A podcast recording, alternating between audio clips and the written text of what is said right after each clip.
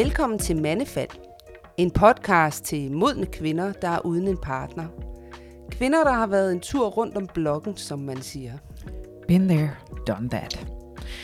Der er over ni hundrede tusind enlige kvinder i Danmark, og det er altså firs tusind flere, end der er enlige mænd. Og mange føler, det er svært at finde en partner. Hvorfor? Er det, fordi vi er så mange flere? Eller er det, fordi vi er kredsende? Eller har vi simpelthen mistet vores markedsværdi? Fordi vi er en flok gamle kællinger. Det dykker vi ned i denne podcastserie. Vores mission er at blive klogere på os selv og på de udfordringer modne kvinder møder, når de står uden en partner, eller når vi står uden en partner. Og vi, det er Mette Oskar Pedersen og Vibeke Mie Svendsen. Velkommen til.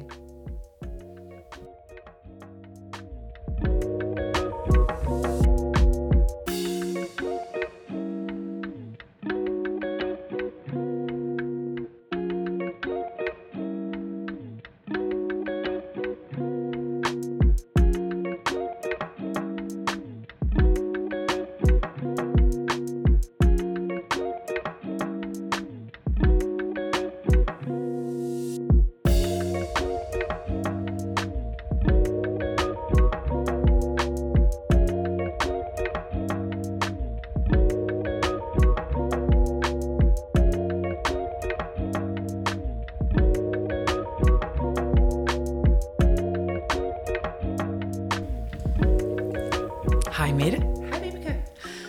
Vi er simpelthen ude på tur igen i dag. Det er vi. Det er, så, det er jo helt utroligt, som vi kommer på tur. Ja, det er, vi er så meget dejligt. heldige. Dejligt og, at være på roadtrip. Det er mega dejligt at være på roadtrip. Og i dag har vi fået lov til at komme hjem til dig, Claus. Enneagramekspert, foredragsholder, virksomhedscoach, alt. Du kan jo alt inden for den verden. Jeg tror, øh, du skulle sige det fulde navn. Jo. Claus Ruager. Tak. Det har du ret i. Ja. Claus Ruager. Yes. Claus Ruager. Hvor er det dejligt, vi må komme hjem til dig. Tak. Øh, og du, vi har jo simpelthen inviteret os hjem til dig, fordi mm. at du øh, ved en masse om enneagrammet. Mm. Og øh, det er vi jo blevet lidt nysgerrige på, hvad er, mm. og om det måske kan hjælpe os på vej videre i mm. vores single-liv. I vores, i vores kærlighedssøgen. Ja. Ja. Ja. Forstå os selv lidt bedre, måske. Men, men først og fremmest, hvad ja. er enneagrammet egentlig?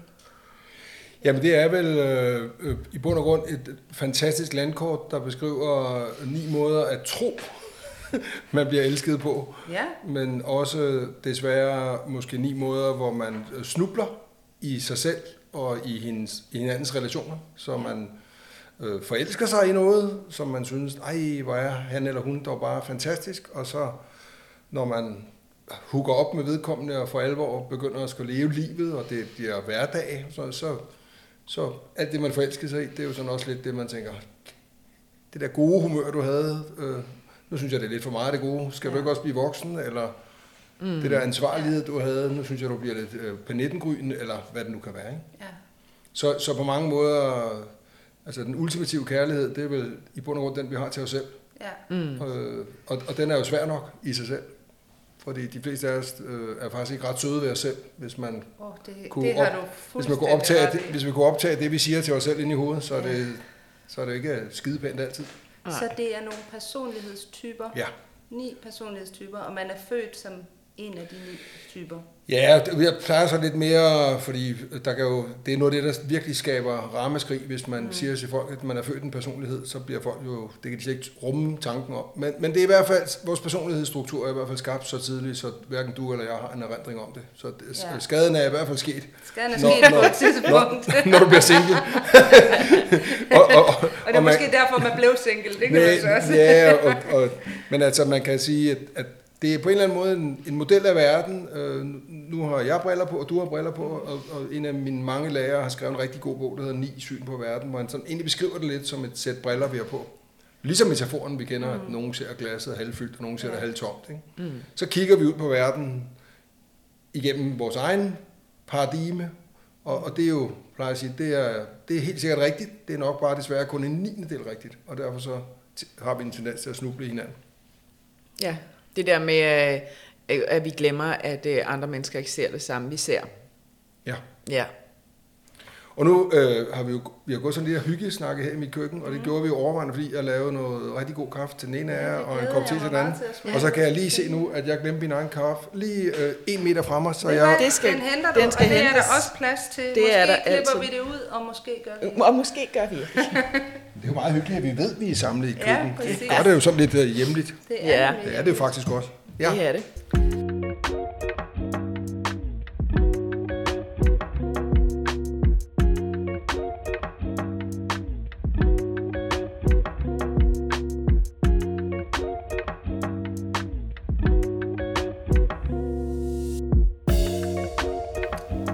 Så hvis man skal kigge på de her ni personlighedstyper, mm.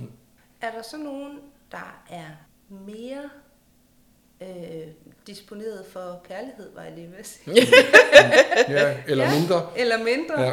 Ja. Og jeg håber, I vil spørge om noget, der minder om det. Ja. Og lad mig en gang for alle slå en pæl. Nej, nej, nej, nej, nej. Der er ikke nogen af os, der kommer nemmere til kærlighed. Der er heller ikke nogen af os, der får et øh, federe kærlighedsliv, fordi vi, hvad ved jeg, tilfældigvis er landet i en eller anden enagramtype.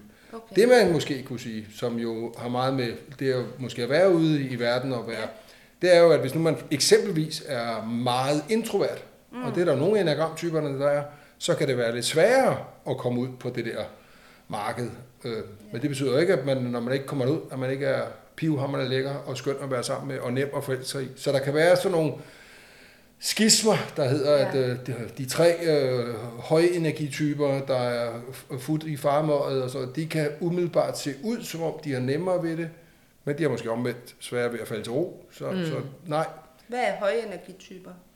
Jamen, der er øh, især tre typer, som har meget højt tempo i, som udgangspunkt, og det er type otte, og det er type syv, og det er type tre. Så, så det vil sige, det, fordi vi har jo taget en test, mig og Vibke. Ja. Det vil sige, vi begge to er... Ja. Det kører lidt stærkt. det, ja. det, det var også derfor, du fortalte mig, at det teknik, du bruger, det er noget, der er nemt at bruge til noget, fordi manualer, det er ikke vores talent. Nej. Og så er der, så er der tre øh, tilsvarende tilbagetrukne og mere rolige typer. Ja. Øh, og det, der er mange, der sådan fejlagtigt tror, at de udadvendte og hurtige typer, de sådan er mere selvsikre og sådan noget. Øh, nej, det behøver de jo ikke. Nej. Men, men, men man kan sige, der er sådan et højt tempo og, og, og en mere, hvis vi vil noget, hvis vi ser noget, vi vil have, i det her tilfælde står et eller andet sted, og så synes vi, der står der en lækker fyr oppe i baren, så har vi lidt mere af det der naturtalent, der hedder, skulle man så ikke lige gå op til ham og sige, giver du ikke en drink? Du, du ligner en, der står og kigger efter mig. Ja. Hvor, hvor der er nogle andre typer, der gerne vil findes. Så der er jo ja. Lidt mere tilbagelæne og rolige typer, og det er typerne ni, fem og fire, som, som vi ser lidt mere tilbagelændende. Mm. Og så de sidste tre, et, to og seks, dem kalder vi de pligttro, sådan, så ja. De er så lidt mere, hvad kan man tillade sig, hvad siger normerne? Sådan. Men, mm. men alle, alle ni typer øh, bliver lige meget øh, singler, og, og der er ikke nogen, der, der har nemmere ved at finde kærlighed end andre.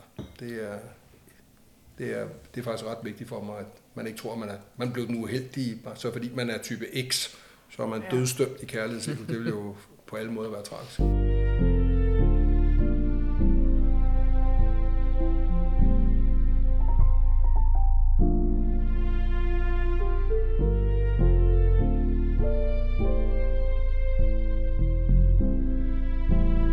der ni typer har jo faktisk også et navn andet end et, to, tre, fire, fem, seks, syv, otte, ni.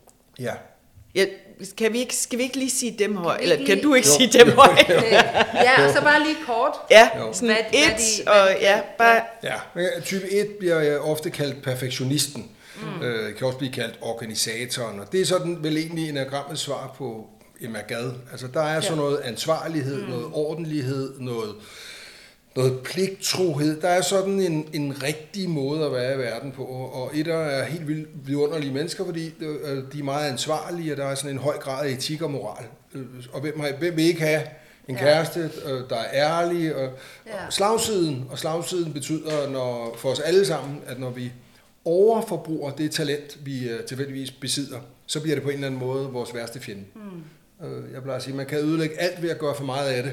Så, ja. Så man kan ødelægge boller i karry ved at blive ved med at putte karry i det. Ja. Man kan ødelægge en smuk make-up ved at tage for meget make-up ja. På. Man kan øh, tage, barbere sig som mand, og så tage noget dejligt duft på, men så tager man simpelthen så meget på. Så, altså, der, man kan mm. gøre alt, så det bliver for meget. Ja. Og når etteren bliver lidt for meget, så bliver de lidt for øh, striks, de bliver lidt for panettengryn, mm. de bliver lidt for øh, øh, pligt før fornøjelse. Mm. Og, og det kan jo for nogle andre mennesker føles som om lidt kedeligt. Ja. Type to øh, bliver i nogle bøger kaldt hjælperen, eller relationsskaberen, mm. eller omsorgsgiveren. Sådan kært barn mange navne. Øh. Mm. Og det er, det er sådan en personlighed, som er drevet af at få anerkendelse for at være et, et sødt menneske, et empatisk menneske, et, et kærligt menneske. Øh, og et menneske, som bruger utrolig mange kræfter på at være, kan man sige, over på de andres banehalvdel. Så enormt opmærksom på, hvad er dit behov? Hvad kan jeg gøre for dig? Ja. Og som du faktisk lige sagde om toeren, det synes jeg var sådan en god, at øh, alle kvinder, når de lige er blevet mødre, de er nok toer. Ja, ja, ja. Kvinder, der lige har fået børn, de skal ikke lave enagramtest. De nej. Kommer alle sammen ud som toer. Ja. Jeg har heller ikke talt på mange gange kursister siger, jamen, jeg tror min mor var toer. Nej, hun er mor. Ja. Altså, så bare fordi man er mor, er man altså ikke type to. Nej. Men, men toeren, øh, toeren er den her person, personlighed, som når det løber løbsk fra dem, og det bliver for meget, så bliver de fanget i det her med, at hjælpe er så vigtigt, mm. og så bliver det svært at passe på sig selv, det bliver mm. svært at varetage sine egne behov, det bliver, øh, det bliver svært at sige fra, og derfor kan jeg måske komme til at, at være sådan lidt øh, grænseoverskridende, både over for andre, men jeg kan også svært ved at sætte mine egne grænser. Træeren øh, bliver i udlandet kaldt succesmageren, og det, det hedder den ikke i Danmark, for vi har en super sej lov ud af grundloven, så har vi noget, der hedder janteloven. Yeah. Så derfor så øh, bliver den ofte i Danmark kaldt den effektive udretter, kan, oh, også, så, yeah. kan også hedde vindertypen eller mentoren. Træeren øh, er også drevet af anerkendelse og er drevet af at, at, at kan man sige, være outstanding eller være mm. god, eller i nogle tilfælde også være den bedste. Mm. Så, så, så der er sådan en øh, effektiv, målrettet, sådan en driver, der handler om at vise sig selv eller omverdenen, jeg er faktisk, jeg er faktisk hjælpeskede pissegod til det at lave. Og hvis ikke jeg er god, så er jeg ved at blive det. Så det er sådan lidt, jeg plejer nogle gange at sige, det er sådan en enagrammets svar på C B S-typen. Altså det ja, handler... det er løvens hule. Ja, det er i hvert fald et par stykker, dem der sidder i løvens hule. Ja. Så, øh, så, men vi kommer tilbage, vi kan komme tilbage til løvens hule, fordi der er faktisk de der tre øh, typer, jeg sagde, ja. otte, syv og tre, de sidder, alle, de sidder alle sammen i løvens hule. Ja.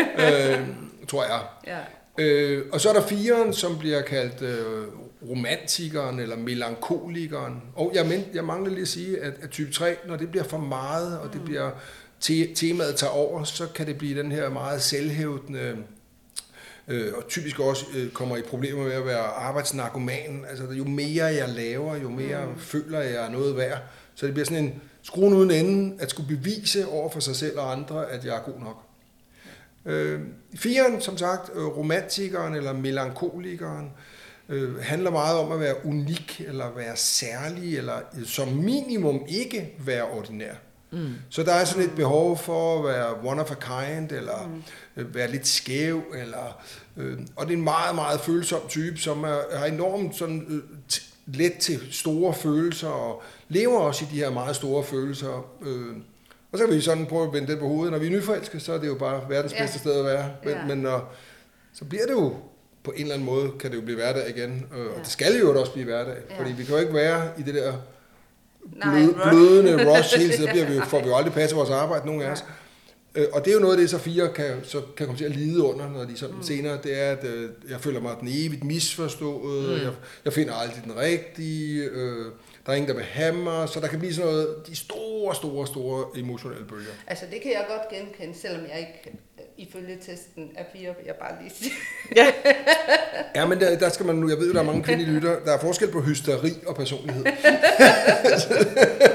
Så, så man kunne med humor, og det er øh, noget, jeg bruger, når jeg underviser, at sige, ja. at øh, når vi er hormonramt, og så må I selv vælge, om I vil kommentere på det, mm-hmm. så føles det jo som type fire. Når vi har teenagebørn, der føler, at vi ikke som forældre forstår dem, så kan det lyde lidt fire-agtigt, okay. men det er jo bare en fase. Ja. Fireren er ligesom, de hele tiden er i den der, ligesom om, at jeg hele tiden søger efter, hvem er jeg egentlig? Mm. Øh, og så tror jeg, for mange af os, at hvis ikke for os alle sammen, så håber vi jo, at den, vi så eventuelt øh, parer os op med, er jo forhåbentlig et menneske, vi ønsker at gøre os hele. Ja. Og, og der har firen bare en tendens til, at lige meget hvad de finder, så var det alligevel ikke. Så var det alligevel. Lige det. Der var, jeg havde, det var ikke lige det, jeg havde drømt om alligevel. Så var du lidt for dit, eller lidt ja. for dat. Altså. Femmeren bliver kaldt øh, iagttageren eller observatøren, og bliver også nogle gange kaldt specialisten. Så det er sådan med kærlighed sagt, ja. er, det, er, det en, er det nørden i enagrammet. Og, og en, som regel meget introvert personlighed. Ja. Øh, femmer er utrolig videnbegærlige og vil gerne prøve at forstå ting og sætter sig ind i ting. Og, og derfor er det jo utrolig spændende mennesker, hvor jeg er sammen med, og man kan jo have ørkensløse lange snakke om alt muligt mm. med femmer. Men det kan også blive faldgruppen for dem senere, at de bliver for nørdede, de bliver for øh, kryptiske, øh, nogen kan blive trætte af, de er så indadvendt, og de, mm. til sådan lidt, for nogle femmer kan det godt være sådan lidt akavet og socialt. Øh. Så, så det kan ja. være noget af faldgrupperne for femmer. Ja.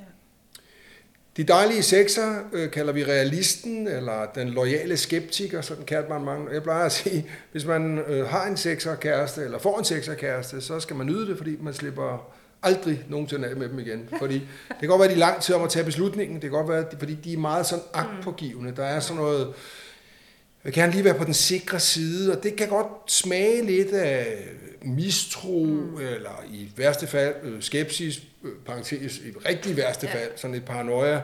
Ja. Men bottom line handler det om, at jeg vil gerne være på den sikre side. Mm. Så, ja. så fordi, der skal jeg, være noget tryghed i ja, fordi når jeg dedikerer mig til dig, når, når jeg... Mm. Altså, vi kan jo alle sammen sige ja til sætningen øh, til døden og skiller, mm. men, men jeg plejer at sige, når sekseren siger ja, så, så, så er de faktisk en af de typer, der vitterlig, vitterlig mener det. Ja. Hvorfor svigt også er så voldsomt for dem. Okay. Så der kan være sådan en realisme, øh, øh, luen, agtpågivende. Man skal bare lige være helt på den sikre side. Jeg hopper ikke mm. lige på hvad som helst. Nej. Og det er linket hen til syveren, som, som øh, jeg skulle sige, måske netop gør det. Ja. Øh, bliver kaldt eventyren eller mm. entusiasten, ja. og, og, og det er, det, det er en, en type, som, som lever af at være fri, og, være, og fri er i den her kontekst ikke single. Nej, nej. Fri det er øh, at, at løbe efter de muligheder, verden giver mig, og livet er en stor buffet, så hvorfor nøjes? Mm. Og fejlagtigt, og det er virkelig fejlagtigt, der er mange, der tror, at jamen, så er syvere, de er vel mere utro end alle de andre typer. Øh, overhovedet ikke. Jeg kender adskillige syvere, der har været tredive til fyrre år i, i ægteskaber. Men, men jeg gider ikke at sidde i lårene af min mand eller kone. Mm. Jeg, jeg vil have min frihed inde i det koncept, som jo er forholdsvis begrænset, der hedder familie, børn. Når de bliver for meget, øh, så vil de ofte blive så lidt for... flyvske, lidt for grådige på livet, svært ved at være nærværende, og, og alt det der sjove, som man jo synes, når man møder dem, er skide fantastisk, og det, det er bare sjovt at være sammen med. Det kan også blive sådan lidt trættende, er der ikke et tidspunkt, hvor vi sidder og tager de svære samtaler, er der ikke et tidspunkt, hvor vi kan snakke nogle dybe ting, mm. fordi syveren kan faktisk ikke ret godt lide noget, der sådan gør emotionelt ondt. Så det betyder jo ikke, at de ikke kan tage svære samtaler, men, men det er ikke deres domæne. Altså det kan jeg jo ikke genkende. Mm. Nej. Overhovedet. Jeg synes, det er god til at have svære samtaler. Men jeg er syv. Ja. Du, du, nu kan man jo ikke... Der, kan man, der kommer måske et billede op, man kan... Du ligner en syver, og det er noget af det, det, er noget af det, det, er noget af det vi, vi... Der folk spørger mig tit, hvor hurtigt jeg typebestemmer ja. andre folk. Enagrammet handler ikke om at typebestemme de andre. Nej. Der er rigeligt at uh, kigge på din egen tallerken. Selvfølgelig interesserer jeg mig for andre mennesker. Så, så da vi skulle øh, have den her øh, eftermiddag, så, så spørger jeg jo, om I kender enagrammet. Ikke ja. fordi det betyder noget som helst for, for produktet. Det er bare altid interessant at sige, hvad er det så for nogle briller, du kommer med? Mm. Altså, hvad, hvad, hvordan ser du på verden? Holdt op imod, hvis det havde været en anden, der havde siddet og lavet en podcast med. Ja. Otteren bliver kaldt beskytteren eller frontkæmperen. Øh, og otteren er et menneske, som er drevet sådan af... af handlekraft, af at selv at få lov at bestemme. Der er sådan noget, øh, et behov for, og hvis jeg siger at være stærk, så hvis der er mænd, der lytter med, så tror de altid, det er sådan med, at de kan løfte mere i bænkpres end alle de andre. Det, der er intet med det at gøre, men stærk nok til at klare sig. Mm. Stærk nok til at, jeg, jeg vil ikke være afhængig af nogen. Og især øh, otte kvinder har jeg virkelig, virkelig, virkelig haft mange gode snakke med, at, at de her øh, power womens, som på en eller anden måde uden de selv er interesseret i det, indirekte eller i øvrigt direkte, får kastreret deres mand. Så de er simpelthen så powerfulde, så de simpelthen skræmmer livet af de der stakkels mænd nogle gange. Når øh, otter er dejligst, så er de øh, enormt beskyttende og vil gøre alt for de mennesker, der betyder noget for dem, og der er i deres indercirkel. Men, men når de bliver presset, og verden ikke lige går i deres vej, så kan det også blive nogle relativt hårde bananer, og der bliver det sådan lidt uh, my way or the highway, når de sådan trykker hårdt på. Mm. Og sidst, men ikke mindst, øverst i enagramsymbolet, der bor den dejlige nier, som hedder diplomaten, eller kan også nogle gange hedde sådan mæleren, fredskaberen, kært barn, mange navn. Og det er en personlighed, som bottom line ønsker, at vi alle sammen skulle kunne leve her på jorden i fred og fordragelighed, og at, vi skulle, at der skulle være harmoni, og at øh, folk må have øh, alle de synspunkter, de vil. Øh, det er klart, de skal ikke genere os andre, men ellers så må de faktisk, efter min mening, hvis jeg var nier, må de langt stykke af vejen være, som de vil. Bare vi alle sammen kan få lov at være.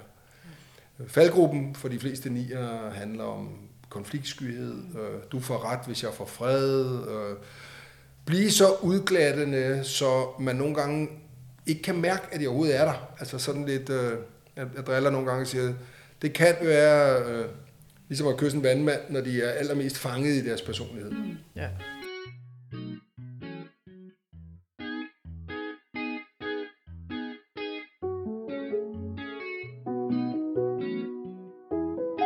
Så det var en voldsomt hurtig overflydning over øh, otte milliarder mennesker på jordkloden. Jeg forventer jo ikke, at man kan nej, finde, nej. finde sin type af det. Men, men man det kan var... tage en test på nettet. Og, ja, altså, der, der jeg findes... Jeg har taget sådan en, en gratis-test, som jo var lynhurtig. Ja. Fordi jeg jo så også viste mig at være syv år, så det er ja. sgu ikke... Det sgu ikke... Og de, de rigtige test, hvor der er mange spørgsmål, dem kan nej, du ikke at lave. Nej. Og jeg, øh, jeg er udmærket klar over, at der findes et hav af gratis enagramtest derude, og jeg plejer at sige, husk lige, der er ikke noget i verden, der er gratis. Øh, mm. så, så jeg synes, at hvis man vil noget med enagrammet, så skal man øh, investere i en mm. test, der har en, en høj validitet. Mm. Og så kan man også få, hvis man interesserer sig for det, nogle meget, meget fine rapporter, øh, hvor man jo kan få helt op til et par fyrre sider, der handler om dig og kommunikation og alt muligt inden for ja. enagrammet. Men, men altså for sådan lige at få sådan en snip, snap, snude, der kan man jo bare gå på nettet, og der er ja. masser af steder, hvor man kan se på alle mulige tænkelige sprog.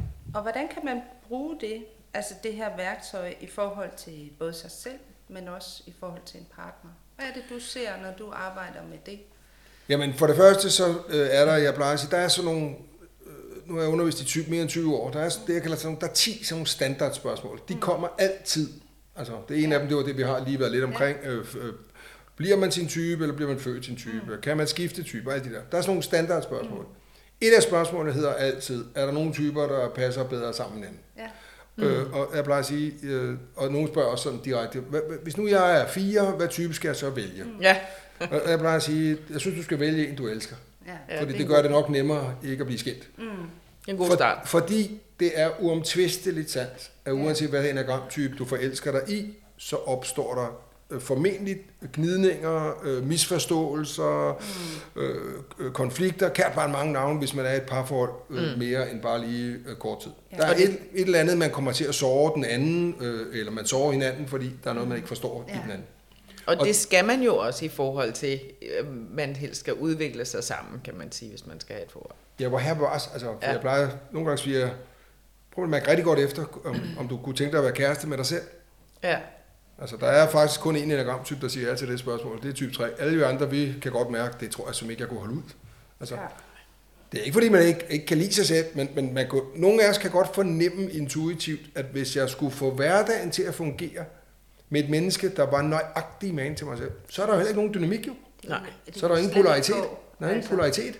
Ej, jamen, jeg begynder også at kede mig. Jeg synes også, jeg har været så rigtig meget sammen med mig selv. Jeg vil ikke kede mig, men jeg vil jo få stress. Ja, du vil få stress. Jeg vil måske kede mig lidt. Fordi ja. jeg synes, jeg har været så rigtig sammen med mig selv. Ja. Det er også derfor, jeg, altså, jeg er flere gange blevet spurgt om sådan noget, hvis man kigger på sådan noget, nu siger Paradise Hotel, og mm. alle sådan nogle, de der øh, gifte første blik. Og mm. Gud forbyde, synes jeg, at enagrammet blev brugt til sådan et, en dating-app, ikke? Altså, mm. hvor fanden er magien så hen? Mm. Altså, hvor er det, der opstår, når vi mødes? Enagrammet handler bottom line ikke om typer. Det handler om at være nærværende nok til, at du kan mærke, hvad fanden der foregår. Ja. Mm. Og de fleste af os, vi øh, buller afsted i et eller andet hamsterhjul, som vi kalder livet. Mm. Øh, og, og jeres podcast henvender sig især til single. Det, ja. det er jo bare en, en farvehamsterhjul. Ja, altså, ja. Der er jo andre, der farer rundt i et andet hamsterhjul, ja. der handler ja. om ægteskab og, og børn. Og, ja. øh, og vi har jo en, en kultur, hvor, hvor der er mange singler. Øh, mm. uden at, altså, jeg spurgte jo også, Hvorfor, hvorfor vil I interviewe mig? Jeg, jeg har aldrig været single. Øh, ja, så det svarer til at interviewe en, der ikke har børn, om børneopdragelse. og selvfølgelig har jeg været single, men, men vi er jo ikke designet til at være single. Og i den proces siger jeg ikke, at der er noget galt i at være single. Mm-hmm. Det er meget vigtigt. Man er ikke forkert, fordi man er single. Der er rigtig mange, der nyder at være alene og sådan mm. men, men, men hvis vi går sådan lidt bisset til værks, øh, så hvis evolutionen skal fortsætte, så, så, så bliver det bøvlet på den lange bane, hvis yeah. vi skal være singler. Yeah. Fordi jeg tror, vi ikke, de fleste af os, og jeg synes også, Jeg synes også, de fleste mennesker, jeg kender, der, og jeg kender virkelig mange, der er singler, har været singler rigtig, rigtig længe. Jeg har lavet rigtig meget arbejde for singler, der handler om enagrammet. Øh, hvor, hvor, altså, man er ikke forkert, fordi man er single, og, og det kan være ens eget ønske. Det kan være, at man er single lige nu, fordi man har øh, kommet ud af et rigtig svært forhold, eller at man har brændt sjælen eller hjertet. Øh, det, jeg synes bare ikke, det skal betyde, at hjertet ikke skal åbne igen. Mm. Og man ikke skal lukke noget andet ind Nej. I det her hjerte. Mm. Og det er jo også derfor, vi laver den her podcast, for netop at blive klogere på, hvorfor?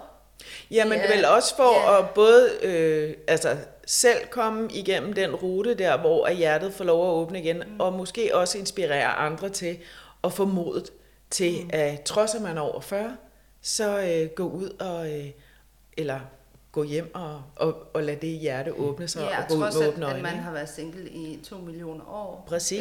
Øh, at, ja, og stadigvæk. Eller bare hundrede millioner eller, år. Eller hundrede millioner år.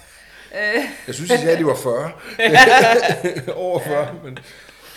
Ja, men, og, og det, kan nemt, det, kan, det kan nemt lyde stigmatiserende, yeah. når man snakker mm. om, og, og det, jeg ved, at den målgruppe får det der spørgsmål, hvorfor er du single, mm. og du ser mm. da dejlig ud, og, mm. og du er da for dejlig til at være alene, og alt det der, yeah. som mm. på en eller anden måde, uanset om man kan lide at få spørgsmål, så er det jo sådan lidt, luk røven og blande yeah. udenom, altså, yeah. hvis alternativet var at have sådan en kedelig mand, som du har, så vil jeg sgu hellere være alene, ikke? Altså, mm. men, yeah, yeah. Men, men, men man er ikke forkert, jo, fordi yeah. man er single. Jeg synes, det enagrammet, for at svare på det, du også spurgte om, det, ja. Det jeg synes, enagrammet kan, det er, at man bliver mere klar på, hvem er jeg. Ja. Mm. Og det at blive klar på, hvem jeg er, og hvordan jeg fungerer, det gør jo også en mere tydelig. Altså, ja. Man bliver jo mere tydelig på, hvad er det, der er, betyder noget for mig. Øh, ja. Man får, hvis man dykker ned i enagrammet og får arbejde med hvis jeg alle sine barndomsmønstre, sine skyggesider og sine dæmoner, og opdager, at det der med, at jeg som den enagramtype, jeg er, øh, tror på noget, øh, det er jo bare, det er bare den måde, jeg tror, verden er. Det, det ja. Passer ikke. Det er bare noget, vi leger. Mm. Mm. Så der er den der fascination, jeg kan da se, når jeg kigger tilbage på mit liv, øh, og ser, hvem jeg har været kærester med. Ja. Ikke dem, jeg sådan har været på date med, eller det der er værre, men, men dem, man blev kærester med. Det er sjovt at kigge tilbage på de kærester, jeg har haft i mit liv, og se, at de alle sammen repræsenterer det, man i enagrammet vil kalde de mere bløde, de mere hjertelige, de mere kærlige typer. Og det har jeg da ikke tænkt over. Jeg har da ikke stået, kan man sige, til handelsskolefesten og kigget på min første kæreste og tænkt, hun er nok sådan en hjertelig. Det har jeg da ikke. Jeg synes bare, hun så dejlig ud. Mm. Ligesom nummer to kæreste så dejlig ud. Mm. Øh, men der har jo været et eller andet i min personlighed, mm. som har gjort, at jeg var tiltrukket af det feminine, det, øh, det bløde, en der kunne åbne til noget, som min personlighed har lidt sværere ved, øh, hvis ikke den er trænet. Mm. Fordi det der med at vise min sårbarhed som otter, mm. og vise, at jeg øh, øh, har brug for omsorg og sådan noget, det ligger ikke lige til højre benet, hvis ikke jeg har arbejdet med det. Mm. Så det er det, jeg synes, enagrammet kan noget særligt. Og hvis man så... Jeg bliver altid ked af, når jeg engang hører folk, der siger, at jeg skal i hvert fald ikke være kæreste med en type X. Altså, mm. siger, det er sgu da sidde en rimelig øv og sige nej til ja. En niende del af alle lækre mænd, der er derude, eller kvinder. Det er sgu da mm. rimelig tåbeligt, faktisk. Ja. Og det, man ikke kan lide en type, hvis man bare ved lidt om psyken, det er jo nioghalvfems procent sikkert noget, der handler om en selv. Mm. Så hvis nu du bare lige rydder op på din egen tallerken, så kan du blive kæreste med dem alle sammen. Eller blive mere klar på, at nu er det tredje gang, jeg tiltrækkes, nu siger jeg, af en mand, som er voldelig. Hvad ja. Fanden handler det om? Nu ja. Er det øh, tiende gang, at jeg lader mig udnytte af en eller anden øh, fyr eller en kvinde.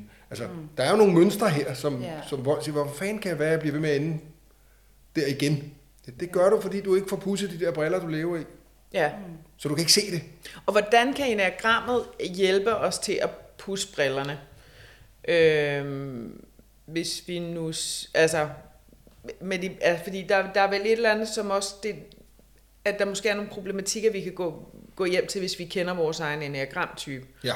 At, at øh, i stedet for at øh, øh, skulle igennem den hele store soul-searching, så kan man måske lige tage et lille hop derhen, før man tager soul-searching, og, og kigger ja, ja, på, hvor, hvor, ikke, hvor kan jeg pusse brillerne henad? Ja, man behøver ikke at gå øh, hundredvis af timer i terapi for at finde en kæreste. Der er jo heldigvis rigtig, rigtig mange derude, der sagtens finder en kæreste øh, mm. i den lokale håndboldklub eller noget. Mm. Øh, jeg synes der, hvor jeg synes, jeg kan, øh, med den erfaring, jeg har med mennesker nu, det er, at folk øh, støder ind i nogle problematikker, og det gør de gentagne gange. Mm. Og, og det kan hurtigt blive til... Og nu sidder vi så fire piger med et glas Chablis og bliver enige om, at alle mænd er idioter. Det er jeg ret sikker på har sket i historien. Det tænker jeg også. På et tidspunkt. Vi har i hvert fald gjort det to, kan man sige. Og, og Nogle gange har der kun været to kvinder. Ja. Og jeg er, kører motorcykel, og jeg sidder så og snakker med nogle af mændene, så jeg ja. kan sige, at vi snakker om noget, der minder om det. Ja, så mænd. Det er måske også sket, at der har siddet fire mænd, måske ikke med Chablis, måske med Chablis, måske, måske bare med ja. en håndbajer, ja. og tænkt, at kvinder er nogle værre kællinger. Ja, eller hvad er det, der sker i øjeblikket? Mm. Og i, altså ja. alt muligt... Der også har noget med tiden, vi lever i og sådan noget. Virkeligheden, tror jeg, er, at øh, jeg kan huske, at jeg for mange år siden læste en artikel, når vi spørger hinanden om, hvad, hvad, hvad for en slags mand eller kvinde tænder du på? Er, det, er du til lange ben? Er du til øh, lyst hår? Er du til store muskler? Er du til tatoveringer? Alt det der. Ja, ja. Du ved, man tror, man kan lave den der mm. ønskeliste, som jeg ja. ved, at rigtig mange sidder derhjemme og siger, han skal i hvert fald være over en komma femogfirs, han skal, mm. så skal han betale topskat, så skal han, hvis han har børn, skal de være over syv, eller hele den der indkøbsliste, mm. vi tror, vi kan lave, det er jo ikke en kæft med kærlighed at gøre, og det er også derfor, det bliver så svært at få det, og hvis vi, jo længere listen bliver, jo sværere bliver det at finde det rigtige. Mm.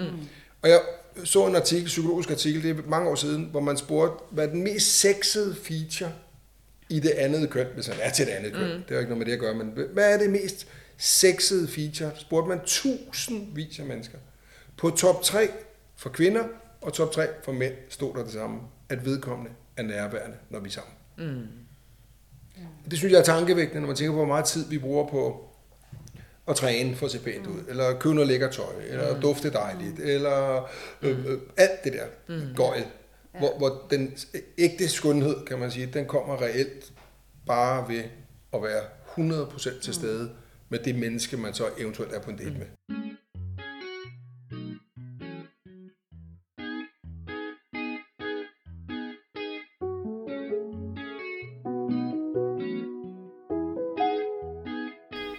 Og det kan jo være rigtig svært at være nærværende, hvis man har så mange kritiske tanker inde i sig selv. Øh, som ruller rundt. Det var bare fordi jeg kom til at tænke på det, det snakkede vi lidt om tidligere, ikke? Mm. At det kan virkelig være svært øh, at være fuldkommen nær, nærværende, hvis mm. man skal sidde og tænke, oh, hvor meget må jeg spise? Hvordan sidder jeg? Skulle jeg lige have lavet tyve push-ups, inden jeg gik mm. ind ad døren? Mm. Eller altså alle de her ting, ikke? Jo, jo, og, og jeg peger ikke i retning af, om det er sociale mediers skyld, eller samfundets skyld, altså, men, men det kan vi jo ikke pege alle vejen. Mm. Det er jo mit ansvar mm. som individ, og rydde op hos mig selv.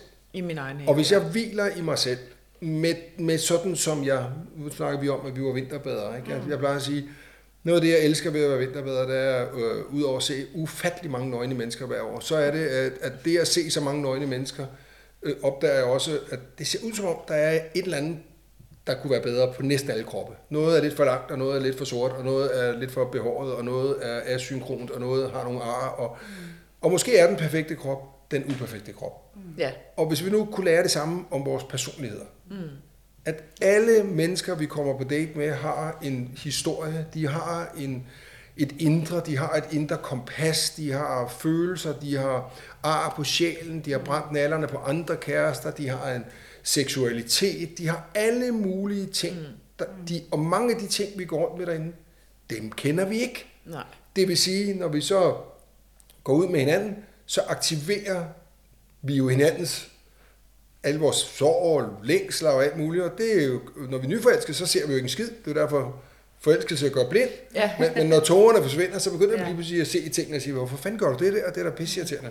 Mm. Der var jeg stor, stor fan af hele Jytte Vigelsøs øh, mm. arbejde, og var sammen med Jytte Vigelsøs til et foredrag forleden dag, og jeg kan jo se, hvor meget min egen enagramtype og min kærestes enagramtype, hvor meget det, når vi har været i debat og arbejde med, med de værktøjer, hvor meget det fylder, mm. at vi er type otte og type to. Ja.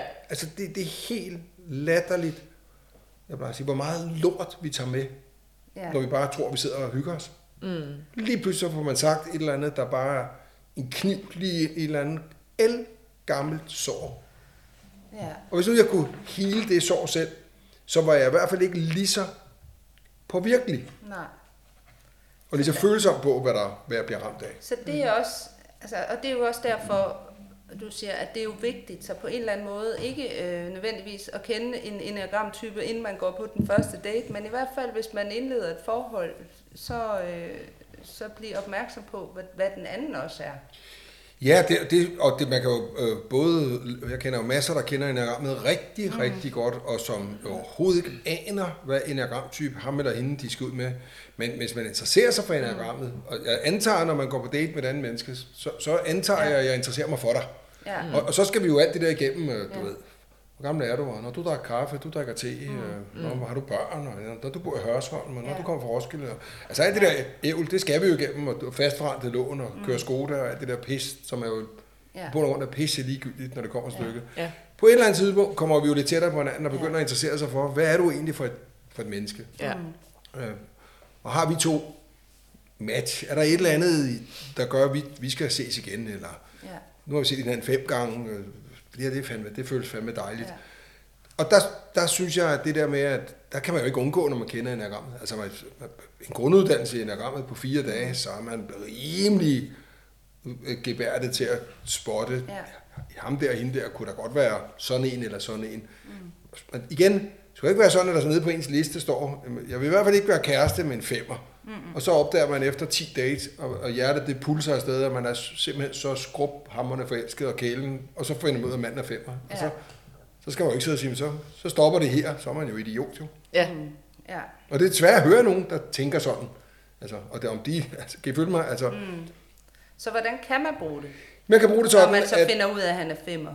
Ja. Og man bliver en lille smule skuffet, fordi jamen, man egentlig havde håbet på en, det ved jeg ikke. Ja, jeg ved ikke, man havde håbet på, fordi alene kan man bare håbe på noget god sex. Og det, og det, det ved jeg også noget om, enneagrammet er seksualitet. Og, og de kan nemlig heldigvis alle sammen øh, være gode til at knalde, og det modsatte. Man kan vide det til at forstå, hvis han eller hun er femmer. Hvad er det så for nogle dybe behov, femmeren har? Ja. Hvad er det egentlig femmeren, øh, hvad er det for et stykke software, femmeren lever sit liv efter? Og hvis man ved det, så skulle man da være et mærkværdigt kæreste og partner, hvis ikke man forsøger mm. i videst mulig omfang ja. at hælde det rigtige benzin på den rigtige motor. Ja, lige præcis. Så jeg har en kæreste, der er type to, og toeren er en af tre enneagramtyper, der er drevet rigtig meget af udefra kommende anerkendelse. Mm. Mm. Så kan man jo godt som kæreste nogle gange sige, altså, hvor meget behøver jeg rende rundt at sige, at jeg er vild med dig? Det kunne man godt gå og sige inde i sig selv. Men virkeligheden er, hvis ikke der skal andet til, end at være, hver gang jeg ser noget, og der er masser, hvor jeg tænker, ej, hvor er det dejligt, eller ser du dejlig ud, eller mm. hvorfor skulle du så ikke sige det? Mm. Det er godt, at vi lever i et land med janteloven, hvor man skal fandme ikke tro, man er noget. Og hvem bliver glad af det? Ja. Og jeg tænker, hvis ikke jeg fortæller dig, at jeg synes, du er dejlig, og du ser dejlig ud, så kunne jeg da også godt forestille mig, at det på et tidspunkt, uanset hvad type du måtte være, at du tænker, hvorfor fanden skal jeg så sige til Claus, at han er dejlig? Ja. Og så er vi to, der ikke siger det. Mm. Hvem fanden vandt noget ved det?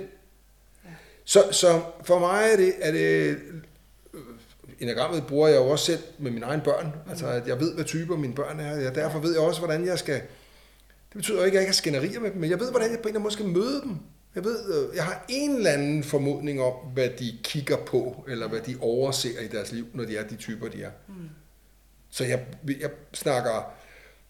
Jeg har en datter, der næsten er toogtyve, og hun har en, en skøn, hendes første sådan rigtige kæreste. Altså, de kender begge to enagrammet, og mm. min datter er syv, og min øh, svigersøn, han er to, og min femogtyve-årige søn, han er tyve-ni. Altså mm. det der med, og min bonusdatter, hun er otte, og hendes dejlige kæreste, han er tre, og vi snakker om enagrammet. Ja. Hvor er det, I misforstår hinanden? Fordi de fleste gange, vi kommer op og toppes i vores parforhold, så er det jo bund og grund en eller anden form for misforståelse. Mm. At jeg var lige et dårligt sted, eller du prikkede lige til et eller andet, eller jeg var ikke så meget i balance, som jeg troede den dag, og så var jeg sårbar.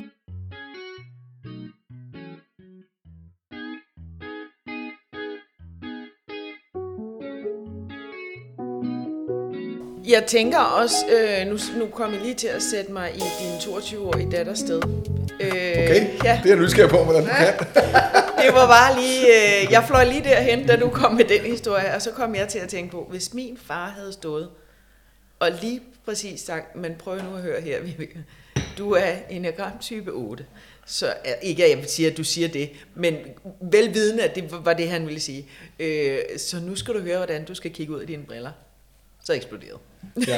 Altså som toogtyve-årig. I dag tror jeg, jeg ville synes, det var fantastisk, men som toogtyve-årig tror jeg, tror jeg faktisk. Jeg. Og jeg plejer jeg faktisk nogle gange at, at sige med stolthed, at jeg ved, at jeg har gjort et eller andet rigtigt, fordi rigtig, rigtig jævnligt, så spørger mine egne børn og mine bonusbørn og øh, mine børns venner, som jo er voksne mennesker, de spørger mig faktisk om. Mm. Øh, jeg, jeg står i den her udfordring, jeg har svært ved at vælge studieretning, øh, er der noget, jeg, er noget, jeg har overset, øh, hvorfor, mm.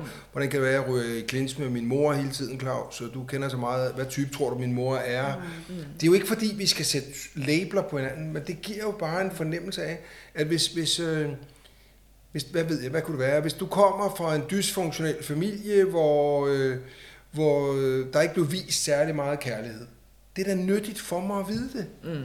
Hvis du kommer fra en familie, der var meget musisk interesseret, og derfor sang I hele tiden, det er da fedt for mig at vide. Yeah. Det er da ikke fordi, jeg behøver, at du har rendt op med sådan en label i panden, hvor der står, du er musiker fra en dysfunktionel familie, men det er da nyttigt for mig at vide det, mm. så yeah. jeg kan tage hensyn til det. Ja, lige præcis. Ja, det der med, at enagrammet er en del af, hvem du er. For ja. ud, ud over det, er der også din historie og din bagage og alt det ja, der. Det, du har været udsat for i hele dit liv. Ja, mm. og så kan man sige, at måden, man har handlet på i det, kan have været lignende øh, otte til otte, syv til syv og sådan. Ja. ja. Og, og, og man kan sige, øh, noget af det, som, som jeg oplever igen og igen, jeg, jeg var en, øh, det er jo noget andet publikum end jeres, men det er jo nøjagtig man til bare spejlvendt. Jeg har været med på noget, der hedder Mand enogtyve, mm-hmm. ja. øh, som er sådan en øh, stor mande-event, der for, har foregået to år, og bliver også gentaget her til sommer i øh, Jylland.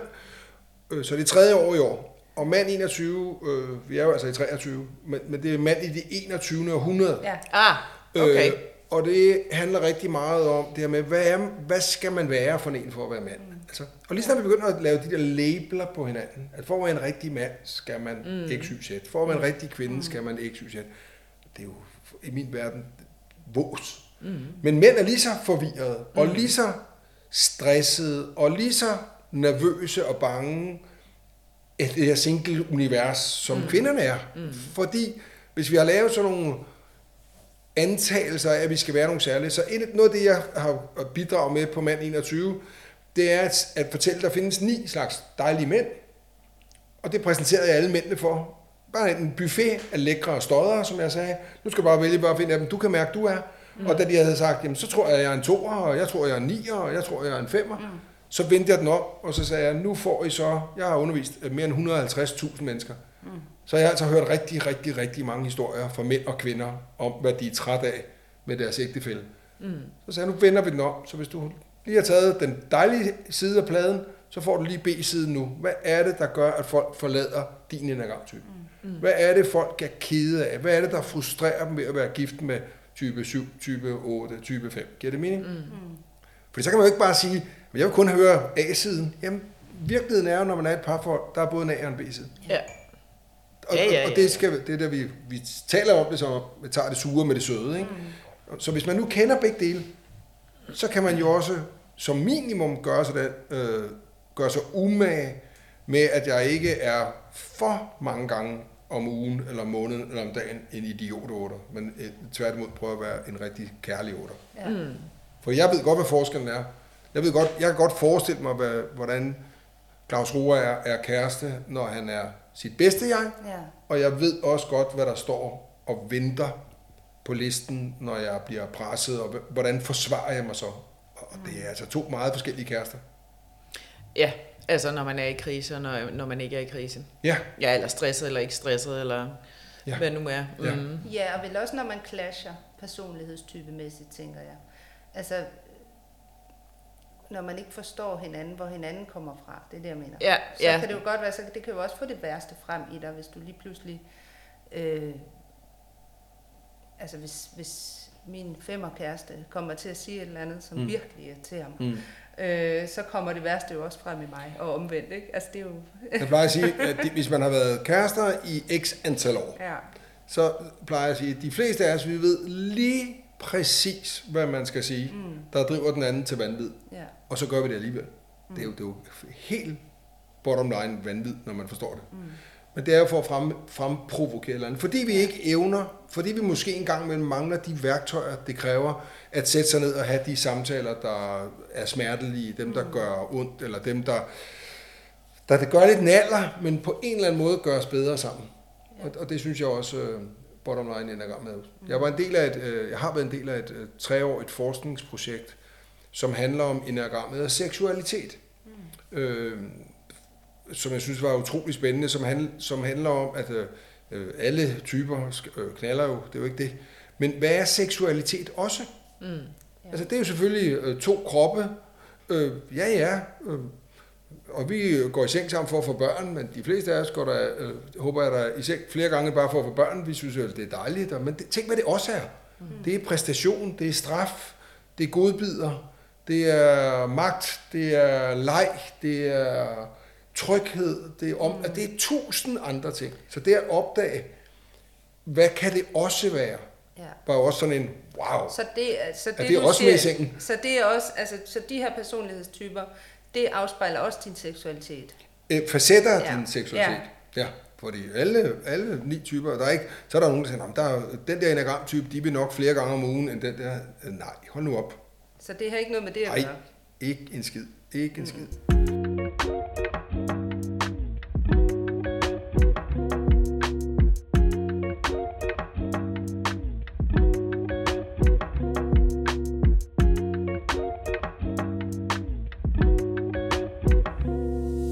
Så man kan sige, at enagrammet beskriver ni personlighedstyper. Mm. I enagramviden er der også noget, vi kalder instinkter, som, er, og som genererer noget, man kalder undertyper. Så alle mennesker har bottom line tre basale mm, dyriske behov. Mm. Som hvis vi lige for en stund fjerner vores øh, ego-struktur og vores kognitive evner, men bare reducerer os til det, vi jo et langt stykke hen ad vejen er, et pattedyr. Ja. Ja. Så har alle mennesker på jorden et behov for det øh, instinkt, vi i enagramverdenen kalder øh, overleverinstinktet. Det vil sige, øh, i vores parforhold, mm. så bliver vores overleverinstinkt tit noget, der har noget med vores bopæl at gøre, øh, økonomi, øh, basen, mm. øh, den der tryghed, der er ved, at vi har sparet op til alderdom.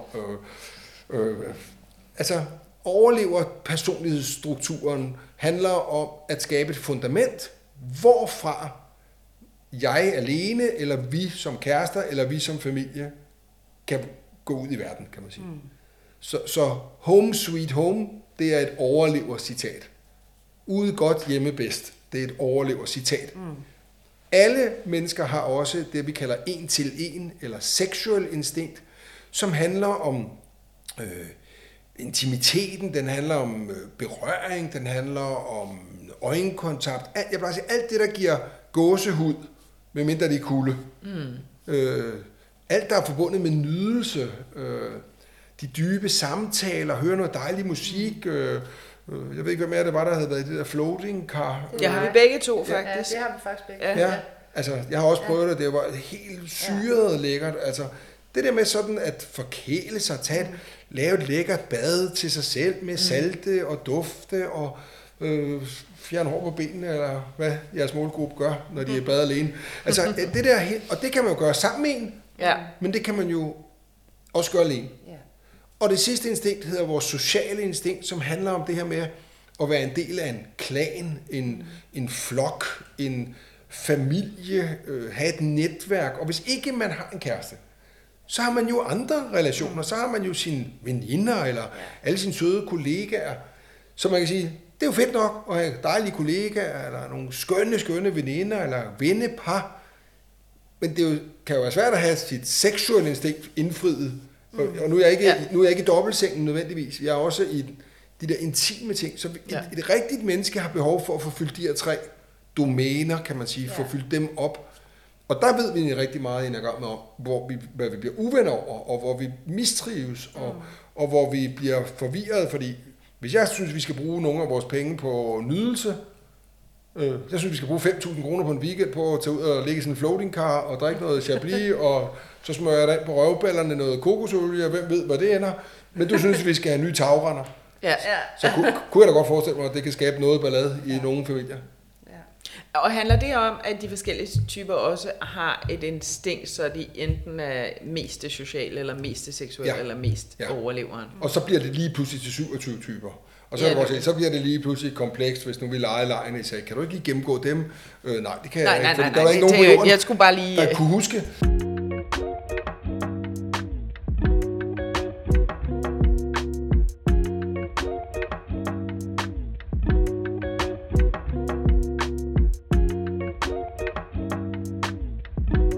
Ja, og, og nu kom min store datter hjem, og, og det jeg lige vil sige, det var...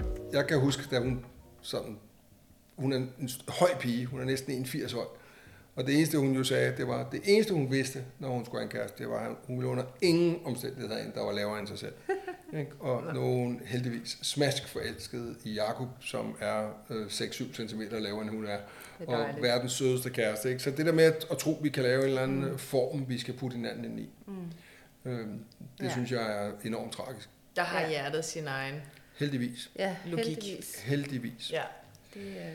Ja, så, som jeg sagde til jer, inden vi gik i gang, øh, vi har i Enagramstedet øh, en, en parrapport, hvor man, hvis begge parter faktisk laver en test, så kan man faktisk øh, øh, købe sådan en seance, hvor man på halvanden time får feedback på jer to. Mm. Øh, og ikke om I er gode eller dårlige, mm. hvordan I er gode.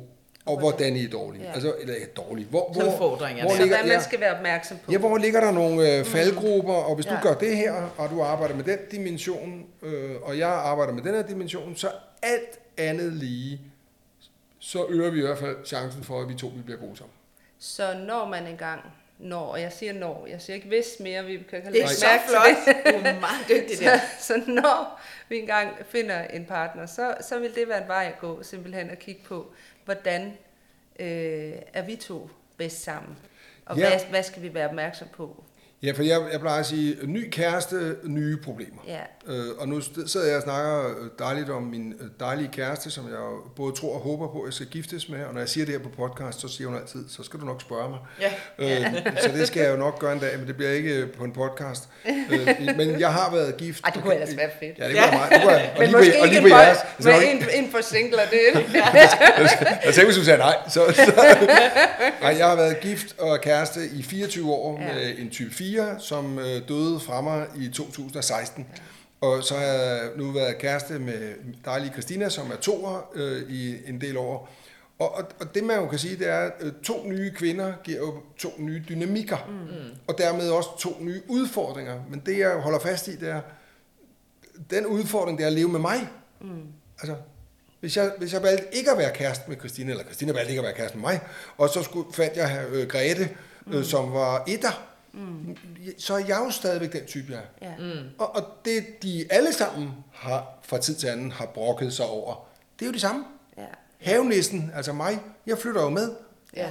Det er derfor, jeg synes, det er så skide vigtigt at rydde op mm. på sin egen banehalvdel. Ja. Ja. Du snakkede lidt om Løvens Hule. Ja. Ja. Ja. Der, der, de er jo ikke singler. Nej, nej, men, nej, men du snakkede lidt om, at det var nogle særlige typer. Ja, det ved jeg jo ikke, om ja. det er. For det første, så har jeg faktisk skrevet under på sådan et etisk dokument som lærer, at jeg ikke må fortælle folk, hvad type de er. Mm. Fordi, hvor meget selvudvikling og selvindsigt har du, hvis ja. jeg skal fortælle dig, hvem du er. Ja. Men jeg plejer at bruge som eksempel, jeg bruger tit det, jeg kalder de kendte, mm. øh, om ikke andet som en hypotese ja. på, jeg har undervist adskillige kendte til at kunne nævne nogen inden for mm. hver type, men jeg plejer at sige, når man ser Løvens Hule øh, for sig, så helt ude til venstre, der har vi dejlige Jakob Riisgaard. Jeg, øh, jeg tror personligt, at Jakob Riisgaard meget vel kunne være syver. Mm. Han har den der øh, lethed, den der smil, den der, og har været, synes jeg, om noget medvirkende til, at Løvens Hule har fået en lettere energi. Mm. Fordi hvis der bliver lidt tung stemning, eller de der, øh, der kommer ind og skal pitche, de er lidt nervøse, så kan han altid lige sådan komme med et eller andet friskt eller kægt, og, og skabe den gode stemning. Mm. Så ja. mit bud ville være, at han meget vel kunne være syg. Mm. Ud til højre sidder Jesper Buch, og han kunne vel meget vel være type otte, tænker jeg. Og jeg har lige glemt, hvad hun hedder, den nye løvinde, der sidder lige ved siden af Jesper Buch. Hun, hun tænker jeg hun hedder meget... Anne. Hun hedder Anne, ja. Ja. Hun kunne også meget vel have det der otter umf, hvor hvis man bliver svaret igen, eller hvis der, de ikke pitcher godt nok, mm. eller hvis de virker skrøbelige eller svage, eller spiller lidt for kække, uden at have noget af det i, så hakker spætten. Ja. Så, så eksekverer de og, mm. og river dem midt over. Ja. Og så øh, synes jeg, at øh, Christian, som jeg vitterlig, vitterlig er kommet til at holde af at se programmerne, jeg har vundet, har virkelig har den der kompetence og er utrolig, virker utrolig veltalende og enormt dygtig og kunne meget vel være en målrettet træer. Mm. Så meget, meget sådan øh, opmærksom på sådan, nu siger jeg, forretningen. Mm. Det er de to andre også, men, mm. men der, de har bare en anden farve, de har en anden mm. energi. Så de ja. alle tre løver dermed formentlig ekstroverte, fordi det er sjældent i sådan nogle programmer, at de introverte får mm. en plads. Ja. ja, det må man sige. Desværre. Mm. Ja, ja. Men problemet er bare, at hvis de får introverte, så kan det tage for lang tid, før de får svaret, og og så bliver det ikke godt tv. Og det, så bliver ja. det ikke godt tv, nej. Og så, du ved, alle sammen, de skal kraftedeme gå så stærkt ved det hele, ikke? Mm. Lige før, der sagde du til mig, men du ligner også en syver.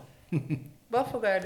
Jamen, nu kan man jo ikke se dig, men der kommer billeder op, at du nej. har skriggrøn nederdel på. Du har atten, den er mest orange, eller den, den er ikke ja, rød, rød, rød, ja, rød-orange. Rød-orange top på, du har øh, røde øreringe, store hjerter, du har kæmpe sløjfe i håret, du har øh, hvide, sekskantede briller på, øh, og, og, jeg, og det er faktisk meget, du kunne også være en fire, der har lyst til at være unik, du kunne også ja. være en otter, der vil være provokerende, du kunne også være en, mm.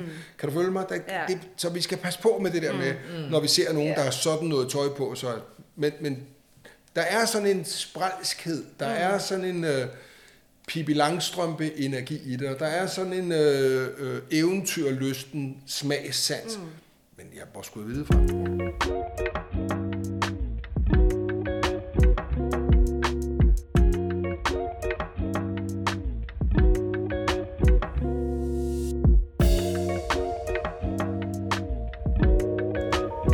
Og apropos den syverenergi, vi lige har talt om, så kendetegner syveren sig jo nok også ved en gang imellem ikke helt at have styr på det praktiske. Og det resulterede altså i, at lige præcis her, i den her samtale, der løb min lille optager tør for plads. Resten af interviewet foregår derfor på mobiltelefonen, og vi beklager selvfølgelig den dårlige lyd. Det skyldes udelukkende, at jeg, Mette Oskar Pedersen, kom der i alt mit syver-mode og fuldstændig havde glemt, at man ikke altid skal være for hurtig.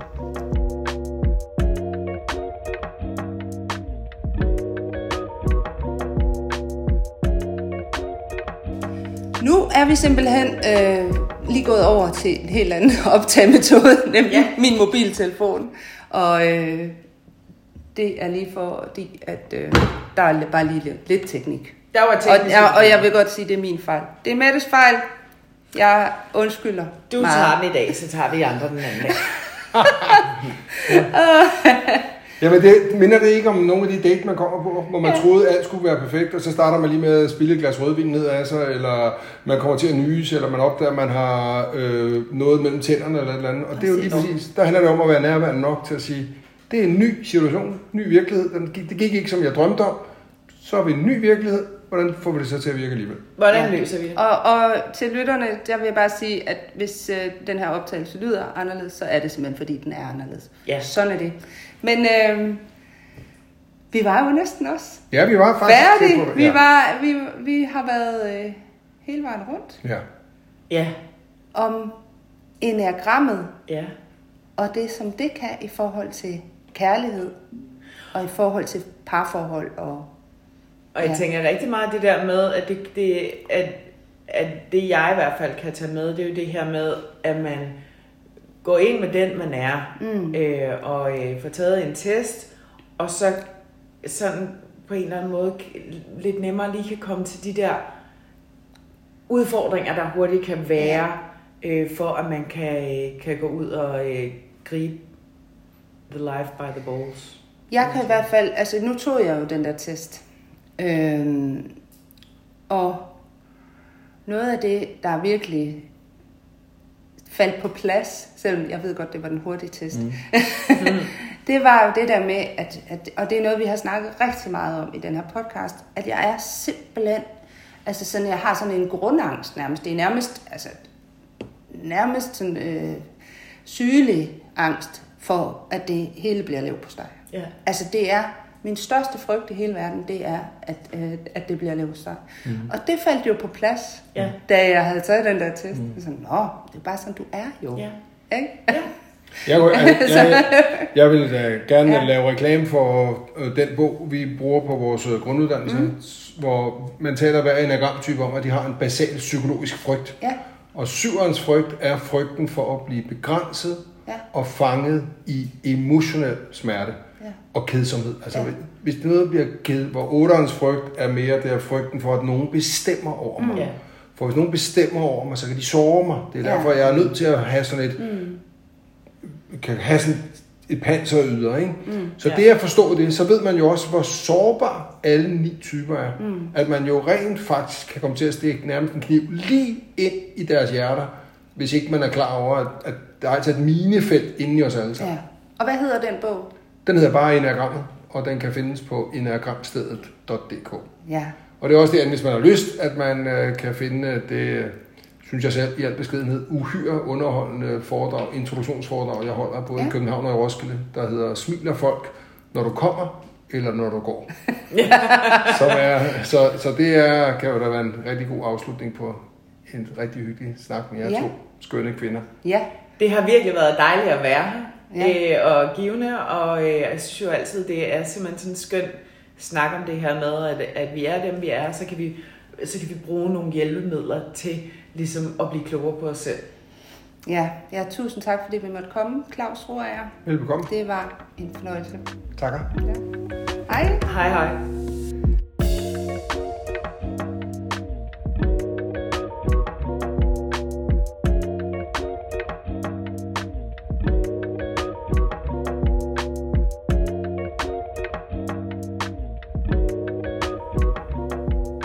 Tak fordi du lyttede med. I studiet var Vibeke Mie Svendsen og Mette Oskar Pedersen. Og musikken, den dejlige, lækre musik, den var leveret af Oliver Ejstrup. Hvis du kan lide Mandefald og gerne vil høre mere, så kan du støtte os på to måder. et. Du kan give os en anbefaling på den streamingtjeneste, du nogle gange lytter på.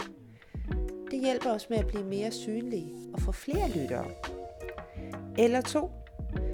Du kan overføre et beløb på MobilePay tre tre, fire ni, et fire.